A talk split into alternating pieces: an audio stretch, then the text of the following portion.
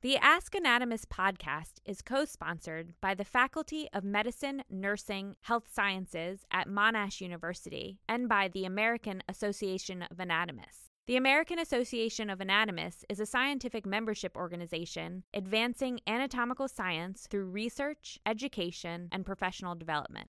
For information on its range of membership options, scientific meetings, and available grants and funding, please visit www.anatomy.org.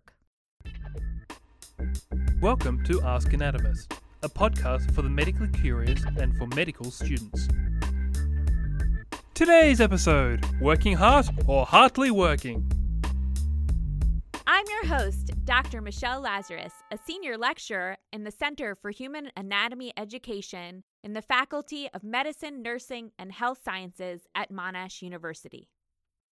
Just before we get started, I want to remind our audience that the following episode is for informational and educational purposes only. Discussions that take place do not replace consultation with your medical health professional, nor the prescriptions provided by them. Please consult a medical professional before adapting to your own circumstance anything you hear on this podcast. Today's podcast is going to focus on the topic of heart attacks. We have an amazing multidisciplinary team here to discuss the topic. First, we have Jonathan. Hi, Jonathan. Hi, I'm a medical student. Next, we have Georgie. Hi, Georgie. Hi, Michelle. So I'm a medical practitioner. And finally, we have Roger. Hi, Roger. Hi, Michelle. I think I'm your tame physiologist. So, Michelle, I've heard a bit of buzz recently about how NSAIDs or nonsteroidal anti inflammatory drugs might be linked to heart attacks. So, these are pretty common drugs like Nurofen and um, that we all might have in our medicine cabinet at home. So, it's a bit concerning to hear that they might increase the risk of heart attack. Have you heard about this, or do you know if there's an increased risk? That's a really good question. It's really important that we understand what a heart attack is, or in medical terms, what a myocardial infarction really is. Yeah, that's a good point, Michelle. A lot of confusion I've seen in people is what a heart attack actually is and how that is confused with cardiac arrest. So, when we're talking about heart attack, we're talking about myocardial infarction. Cardiac arrest is a separate condition where the heart stops beating. So let's dissect, as an anatomist, that term myocardial infarction. Myocardium actually means heart tissue. So myo means muscle and cardia means heart. Infarct, at least in modern language, refers to dead tissue that dies because of lack of perfusion or blood supply. So when we put it all together, myocardial infarction means death of heart tissue due to poor perfusion or blood supply. A myocardial infarction is when the heart isn't getting enough blood. So, where does the heart normally get its blood from? The heart's main purpose is to pump blood to the rest of the body. But then that begs the question of how the heart tissue itself gets blood supply. So, the blood supply to the heart is via the coronary vessels. The coronary vessels occur right at the beginning of the aorta, the aorta being the primary blood supply of the rest of the body just as blood is being pumped to the rest of the body, a small amount of it is diverted, specially to the heart. So, what exactly happens in the heart tissue when the blood supply is blocked? The heart is a muscle and it's a really, really active muscle. So, it uses a lot of energy. The energy supply in the body is a molecule called adenosine triphosphate, or it's abbreviated to ATP. And so the heart muscle uses a lot of this ATP and it's produced within a small compartment within each of the cells called a mitochondria, and it uses oxygen. Now, we can also make ATP without oxygen, but it's a very inefficient process. So, in the absence of oxygen, the heart muscle can't produce enough ATP to drive the activity that it has. Consequently, there's a reduction in the ability of the heart to pump out blood. But also, the lack of oxygen to the tissue and the buildup of toxic metabolites leads to the death of the tissue, which is what's called the infarct. The other interesting thing about all of this is that there's also damage to the tissue when the blood supply gets reconnected. So we call that reperfusion injury. We don't really understand causes reperfusion injury, but one thing that we think is important is that those little mitochondria, once they get some oxygen back, rather than using that oxygen to make ATP, they sort of leak the oxygen but in a different form, in a form called superoxide, which is a free radical which can damage the tissue. If all of this damage happens once the heart loses its blood supply, how does that blood supply get blocked in the first place? It can occur a, from a few causes, but the most common one is the formation of a blood clot at the site of what's called an atherosclerotic plaque. An atherosclerotic means thickening or blockage of an artery, and it can actually be due to immune cells moving into the area or the thickening of the muscular wall of the artery itself. So, the acute event occurs when this blood clot, which uh, is called a thrombus, breaks away from the vessel wall, and at which point it's then called an embolus. Because the cir- coronary circulation narrows as it branches, at some point this blood clot is going to get stuck. And at that point, it's called a thromboembolism. So the trick is that if you're going to have a thromboembolism, to have a small one that gets stuck in a tiny little blood vessel rather than a large one which gets stuck in a large blood vessel. So it's kind of like a tree. If you picture a tree and the distal twigs, you'd rather have a blockage there than all the way back at the main trunk. Clinically, one of those blockages at the main trunk is what we might term a proximal left anterior descending artery or LAD occlusion. Colloquially, sometimes clinicians refer to this as a widowmaker, as uh, it can result in quite sudden death. So, for students studying anatomy, particularly the anatomy of the coronary arteries, have a think about some of the variations around blood supply to the heart and how uh, lesions in different areas of the coronary arteries might impact the different tissues that are supplied. Ooh, so a blockage of one person's coronary artery might be totally different outcome than a blockage of somebody else's coronary artery. Exactly, Michelle. Hmm. Obviously, we get these blockages and the heart tissue then loses its blood supply. But obviously, when we think about heart attacks, the main thing is the pain. So, obviously, on TV shows, you see people clutching at their chests or describing pain shooting down their arm. So, how does that actually happen? So, that's a really great question and one that isn't totally understood. But as many of my students who've had me at Monash know, my hashtag for that is hashtag embryology matters. So if you think about where the heart developed, it actually, surprisingly, developed where the head and neck were. And then, because of a fetal position, so picture when you're curling up in your bed studying heart anatomy, uh, that position and an embryo forces the heart from that neck region into the thoracic region. The thing about it is, before it migrates, before that heart moves from that location in the cervical or neck region into the thorax region, it already has its innervation. So, what happens when your heart undergoes death and pain is sensed, your body gets confused and it goes back to where it all began in the cervical region or in the neck region. And so, you actually refer to what's called the supraclavicular nerves or the nerves that cover your collarbone sometimes on the ward, you see some patients who don't even know that they've had a heart attack. So it's sort of the opposite of that. They don't even realize that they've had a heart attack and they don't even feel any pain. So, how does that work? You bring up a good point, and one of the main patient groups we see who experience these, what we term silent myocardial infarcts, are diabetics. Okay, so what we're presuming is happening in this in these patients, whilst it's still an area that does need some research is we're assuming there's some dysfunction with their nerves. So diabetics, one of the problems they experience is injury to their nerve tissues, okay, particularly the autonomic nerves, the nerves that supply their various organs. So if there's damage to those nerve pathways, they might not experience pain uh, like someone without diabetes, or indeed they might experience different symptoms. Oh, I see. So diabetes results in poor nerve development or damage to the nerves. And so, therefore, because you don't have the nerves intact, they don't sense the pain. Exactly. Georgie, obviously myocardial infarctions are emergencies, but why are they so time sensitive? The reason for this is the difference between ischemia and infarction. So, ischemia is a lack of blood supply to tissues, in this case, the myocardium, which causes the shortage of oxygen and that energy molecule, the ATP that Roger was talking about before. Infarction is the death of tissue due to this adequate blood supply and thus energy. So, if ischemia is allowed to progress untreated, it will eventually result in infarction.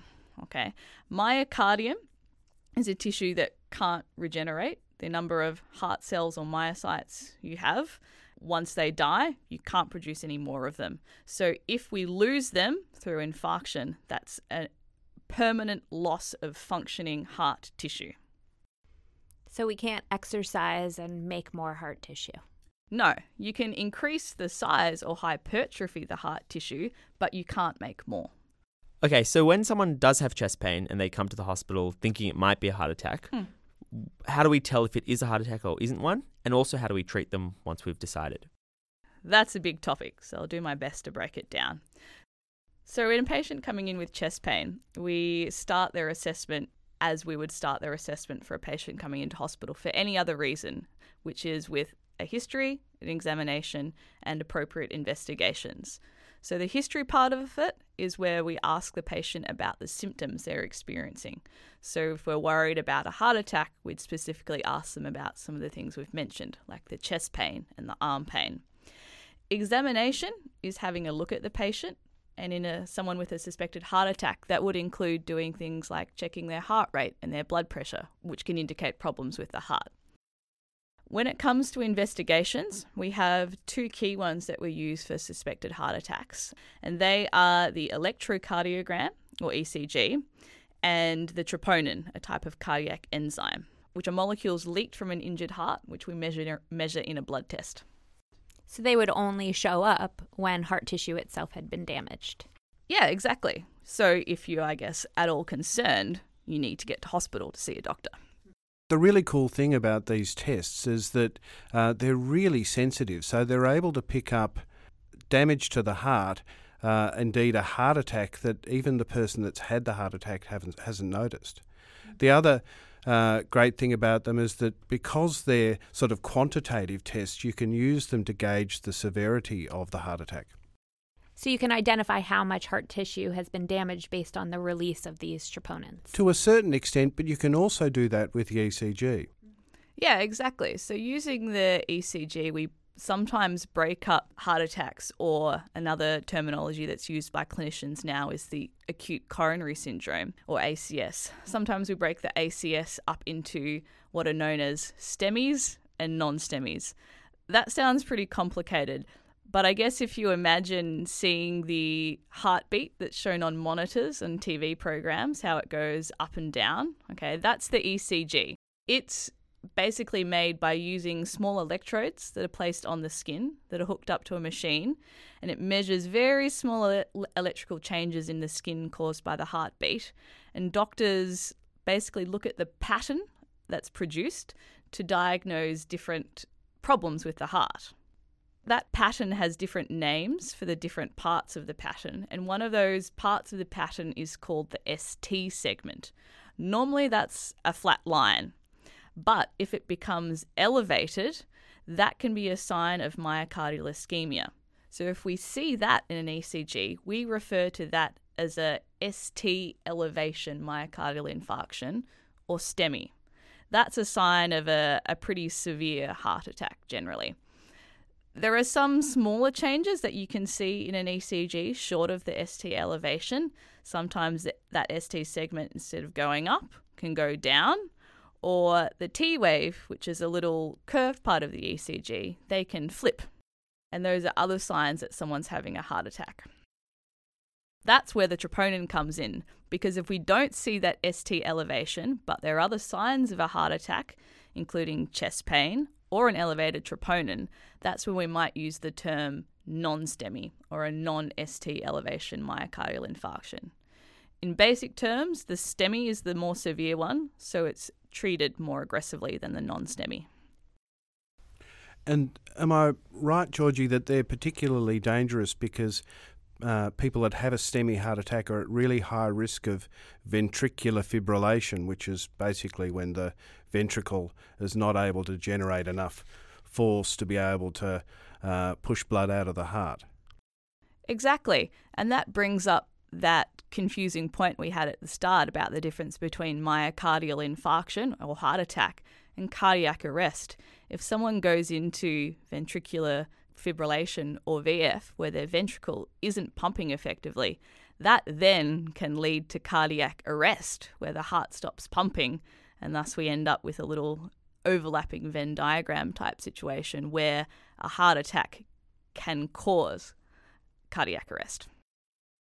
Just to clarify, the ventricle is the part of the heart that really does most of the pumping out of the heart. Yeah, so the ventricle itself is the strongest portion of the heart tissue or heart muscle, and it will pump into that aorta, that really large vascular supply to the rest of the body. And it's during the rest of the ventricle that the actual heart tissue fills. So the coronary arteries fill with oxygenated blood when the ventricle is at rest. And then when it pumps again, the rest of the blood goes out to the rest of the body. During rest, the coronary arteries fill and the heart tissue gets oxygenated. Some people may have heard of the terms systole and diastole. That's what Michelle's describing there. So, systole is where the ventricle contracts and expels the blood, and diastole is where it relaxes. So, if you get your blood pressure measured, usually they're measuring the systolic blood pressure with the first number and the diastolic with the second. So, the coronary arteries are filling during the diastole. I think we have a pretty good handle on what causes heart attacks and how we pick them up. But once we've done that, how do we actually treat them? So, I guess we can break this topic into initial treatment and then more specialized treatment that's aimed to reperfuse the heart. When it comes to initial treatment, we're really talking about medications that can easily be given to help the patient. One of these is aspirin. Aspirin has what's termed an antiplatelet effect. Platelets are a part of our blood that clump together to help form clots. So if we if we can stop this, we can help stop clots forming and thus the heart attack worsening. We also give the patients morphine and nitrates. Morphine is a strong opioid based painkiller which can help with chest pain, and nitrates, such as anginine, are small tablets or a spray that are given under the tongue and result in vasodilatation, or the widening of blood vessels, which can improve blood flow to the heart. And the reason why you give them under the tongue is because there's actually a great deal of blood supply under the tongue that allows for rapid distribution of this treatment. There's an interesting story about that because they these drugs work by donating uh, nitric oxide, uh, and someone won the uh, Nobel Prize for that a few years back. But uh, the Nobel Prize was actually, is of course, named after uh, Mr. Nobel, and he made his money with an explosive called nitroglycerin, which was actually the first of these drugs to be used. So it's an explosive and a drug. Actually, talking about movies reminds me that usually in the movies and TV shows, you see patients with chest pain having lots of having oxygen put in through a face mask or nasal prongs. That's actually an area of practice that's changed quite recently. So we don't routinely give supplemental oxygen to patients having heart attacks anymore because recent studies have shown that it can actually be damaging and w- and worsen the size of the infarct. So unless someone's oxygen levels are actually low, known as hypoxia, we don't automatically give them oxygen. Moving on to the more specialized treatment or reperfusion techniques. So, the aims of reperfusion techniques are to reopen the coronary arteries to allow blood to get to where it needs to go. We can do that with thrombolysis or clot buster medication, which will effectively dissolve the clot. We can squash the clot against the wall with a balloon or use a little wire cage to hold the coronary artery open. So that's angioplasty and stenting. Or we can make a bypass around the blockage by sewing in a new pipe, which is bypass surgery. From what I understand, the clot busting medication is given into veins, is that right? As a sort of injection? That's correct. And then how does the percutaneous coronary intervention work? How do we actually get into the heart? So, to get into the heart, we need to know the basic roadmap of the arteries in the body. So, the two ways we can get into the heart are by putting a needle either into the radial artery in the wrist or the femoral artery in the groin. and then traveling back against the direction of blood flow into that big blood vessel that Michelle mentioned, the aorta, and then into the coronary arteries from there. And then injecting dye through the arteries that will also show up on x ray to highlight where any narrowings and blockages are.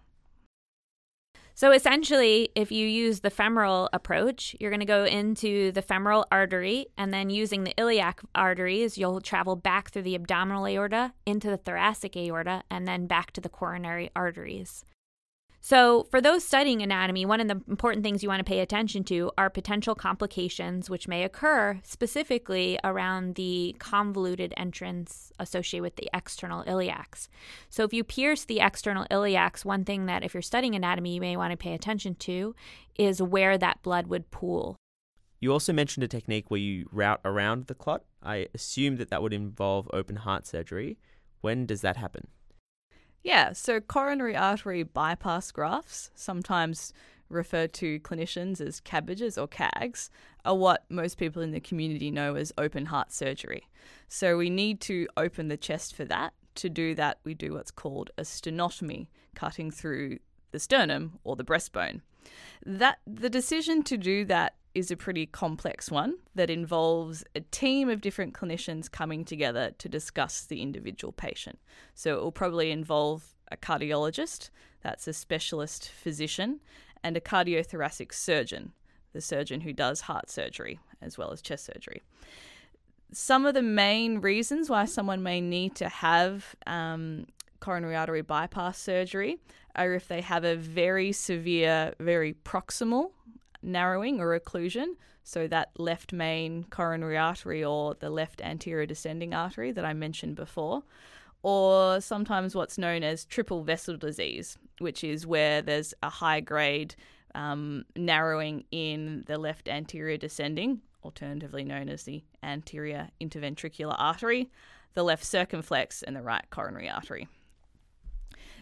It also comes down a little bit to any other health problems the patient has and whether they're fit to undergo big surgery with a general anaesthetic.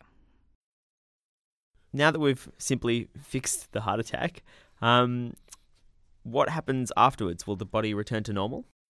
So that depends upon the severity of the damage, which is dependent upon two things. Firstly, how bad the infarct was in the first place, and secondly, how effective the intervention is to ameliorate that damage. We have to remember that, as Georgie pointed out earlier, we can't make new heart cells. So basically, it depends on the size of the loss of the tissue. So if it's a small amount of tissue, then people can function pretty normally. If it's a larger amount of tissue, they might be okay while they're at rest, but if they exercise, they might not be able to get their cardiac output up enough to be able to exercise effectively. And if it's very severe damage, then they really do have heart failure. Uh, and under those circumstances, that can impede their ability to go about their daily lives. And really, in that case, the only alternative is a heart transplant. So, you mentioned heart failure. That sounds pretty serious. Could you explain a little bit more about that? I can probably talk about that one, Jonathan. So, heart failure, whilst it sounds pretty serious, is actually a very wide spectrum of what constitutes heart failure. Heart failure is a syndrome in which the heart is unable to pump adequately to keep up with the body's workload. So, that could be a workload with uh, a significant amount of exercise where someone can't keep up, or it could be just sitting at home in a chair where the heart can't keep up when someone's at rest essentially what happens in heart failure depends a little bit on which part of the heart is affected and whether it's the left side, the right side, or both. If the heart can't pump effectively, you can imagine it's going to lead to a backing up of fluid in the areas of the body that connect to that part of the heart. So, if we're talking about the left side of the heart, that receives blood flow from the lungs. So, if the left side isn't pumping effectively, that can lead to backing up of fluid in the lungs, known as pulmonary edema, or what uh, might be termed as fluid on the lungs. If it's the right side, that's receiving blood from the rest of the body. So, that can present as peripheral edema or swelling of your ankles, um, and liver congestion. Sometimes both sides aren't working effectively, and we refer to that as biventricular failure. Um, we generally classify heart failure using a system called the New York Heart Association Functional Classification in, with four different classes. In basic terms, class one is where you don't experience many symptoms related to heart failure, right up to class four, where you can't carry out any physical activity without experience, experiencing significant symptoms such as shortness of breath. Um, you might even start experiencing symptoms at rest. I think what's important when we think about the heart tissue itself, too, is that it's just like a muscle, like your biceps. The more you use it, the bigger it gets. But the difference with the heart is that it's actually a vessel, it has to hold fluid in it. So the larger the muscle gets, the less space there is for blood within it. And and there are really two kinds of what we call cardiac hypertrophy. There's the good kind, which you get from exercising, uh, which we call eccentric cardiac hypertrophy. So that's basically when the heart grows from the inside out. And there's concentric hypertrophy, which is the bad type, which is particularly caused by high blood pressure. And that's basically when the heart muscle goes grows from the outside in, and so the size of the chamber gets smaller. Roger brings up a really good point. It's not just heart attacks that lead to heart failure. There are many different causes, such as high blood pressure, diabetes, problems with the valves of the heart, alcoholism, not just coronary artery disease. It sounds like there are a lot more complications from heart attacks than what might be presented on TV or in the media, and it really seems like an ongoing process. So, what might we do to prevent them in the first place? So, there are some risk factors we know that by minimizing them can lower your risk of heart attack. Those are being a smoker, having high blood pressure, having high cholesterol, having diabetes, being obese, leading a sedentary lifestyle, and consuming excess alcohol. So, any of those things that we can completely stop, we stop, such as quitting smoking. Any conditions like high blood pressure and diabetes that we can manage, we try to optimize them as best we can. So, practically, that means visiting your GP to have these conditions monitored and being on any potential medication that can improve them. Well, with today's sedentary lifestyle and poor diet, it's really, I guess, no wonder that cardiovascular disease is one of the biggest killer of men and women in Australia. Just to bring this all back to the NSAIDs that we mentioned at the start, ibuprofen and naproxen that we might have in our pantries, should I not reach for ibuprofen next time I have a headache? Yeah, that's a really complex question, Jonathan. For people listening at home, they might know some of these medications as Nurofen or Naproxen or even Voltaren, uh, and they're commonly taken for conditions such as arthritis. For many years now, we've known that there has been an association with some particular medications in this class. So, some people might remember the scandal around a medication known as Vioxx, which was withdrawn from the market over 10 years ago now due to concerns over increased cardiac risk. More recently, the topic has come to the fore again because a meta analysis was published in the British Medical Journal in May of 2017 on the topic. And a meta analysis is a very critical type of manuscript, which involves pooling data from similar studies across decades to look at population based outcomes. Exactly. So it's a really large study. And when we're talking about research, we care about large numbers because it gives us a more accurate result. This particular meta analysis involved over 400,000 individuals, including about 60,000 who had an acute myocardial infarction. Basically, this meta analysis showed that it's not just the COX2 inhibitors, they're a particular type of non-steroidal anti inflammatory that includes Vioxx that I mentioned, but all non-steroidal anti inflammatories increased risk. And this happened at any dose and immediately after exposure. Specifically, some of the results that they, reported were with use of nonsteroidal anti inflammatories for one to seven days. The probability of increased myocardial infarction risk was 92% for celecoxib, 97% for ibuprofen, that's Nurofen, and 99% for diclofenac, naproxen, and rofecoxib. An important bit not to confuse with these results it's not saying that 92% of patients taking these medications had a heart attack, just that their risk, overall increased risk of having one was increased by that much. So, for example, if someone originally had a very low risk of having a heart attack and we increase that risk by 92%, their overall risk might still be very low. To answer your question, Jonathan, there's fairly robust evidence that NSAIDs are associated with an increased risk of acute myocardial infarction. However, because of what I was saying about people already at low risk of having a heart attack, whether or not you should take a nonsteroidal anti inflammatory if you think you need one is really quite a complex decision now. So I would urge anyone who's worried about this to have a chat with your GP and discuss your individual risks and benefits with taking different medications. So, is that percentage risk something that will sort of stay with the patient, or is it only when they're actually taking the drugs? They analysed uh, the impact of taking these drugs for various periods of time, uh, over a period of a couple of days to over periods of uh, weeks and months.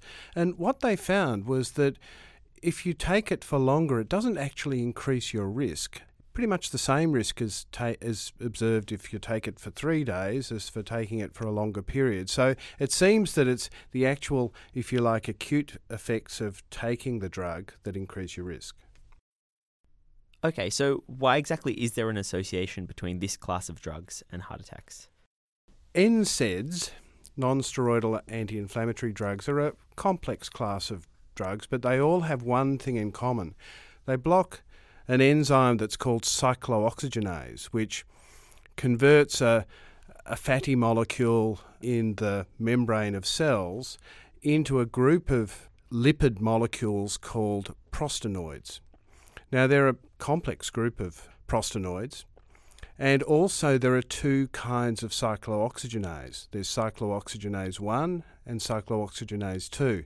And these two enzymes appear in different parts of the body, so therefore, drugs that selectively block one of these enzymes, either cyclooxygenase 1 or cyclooxygenase 2, have a slightly different sort of profile of activity. Now, the critical thing is that all of these drugs, because they block cyclooxygenase, block the production of a good prostaglandin called prostacyclin. And this uh, prostacyclin inhibits the, cl- the, the clumping together of platelets, which is kind of the first part in the formation of a blood clot.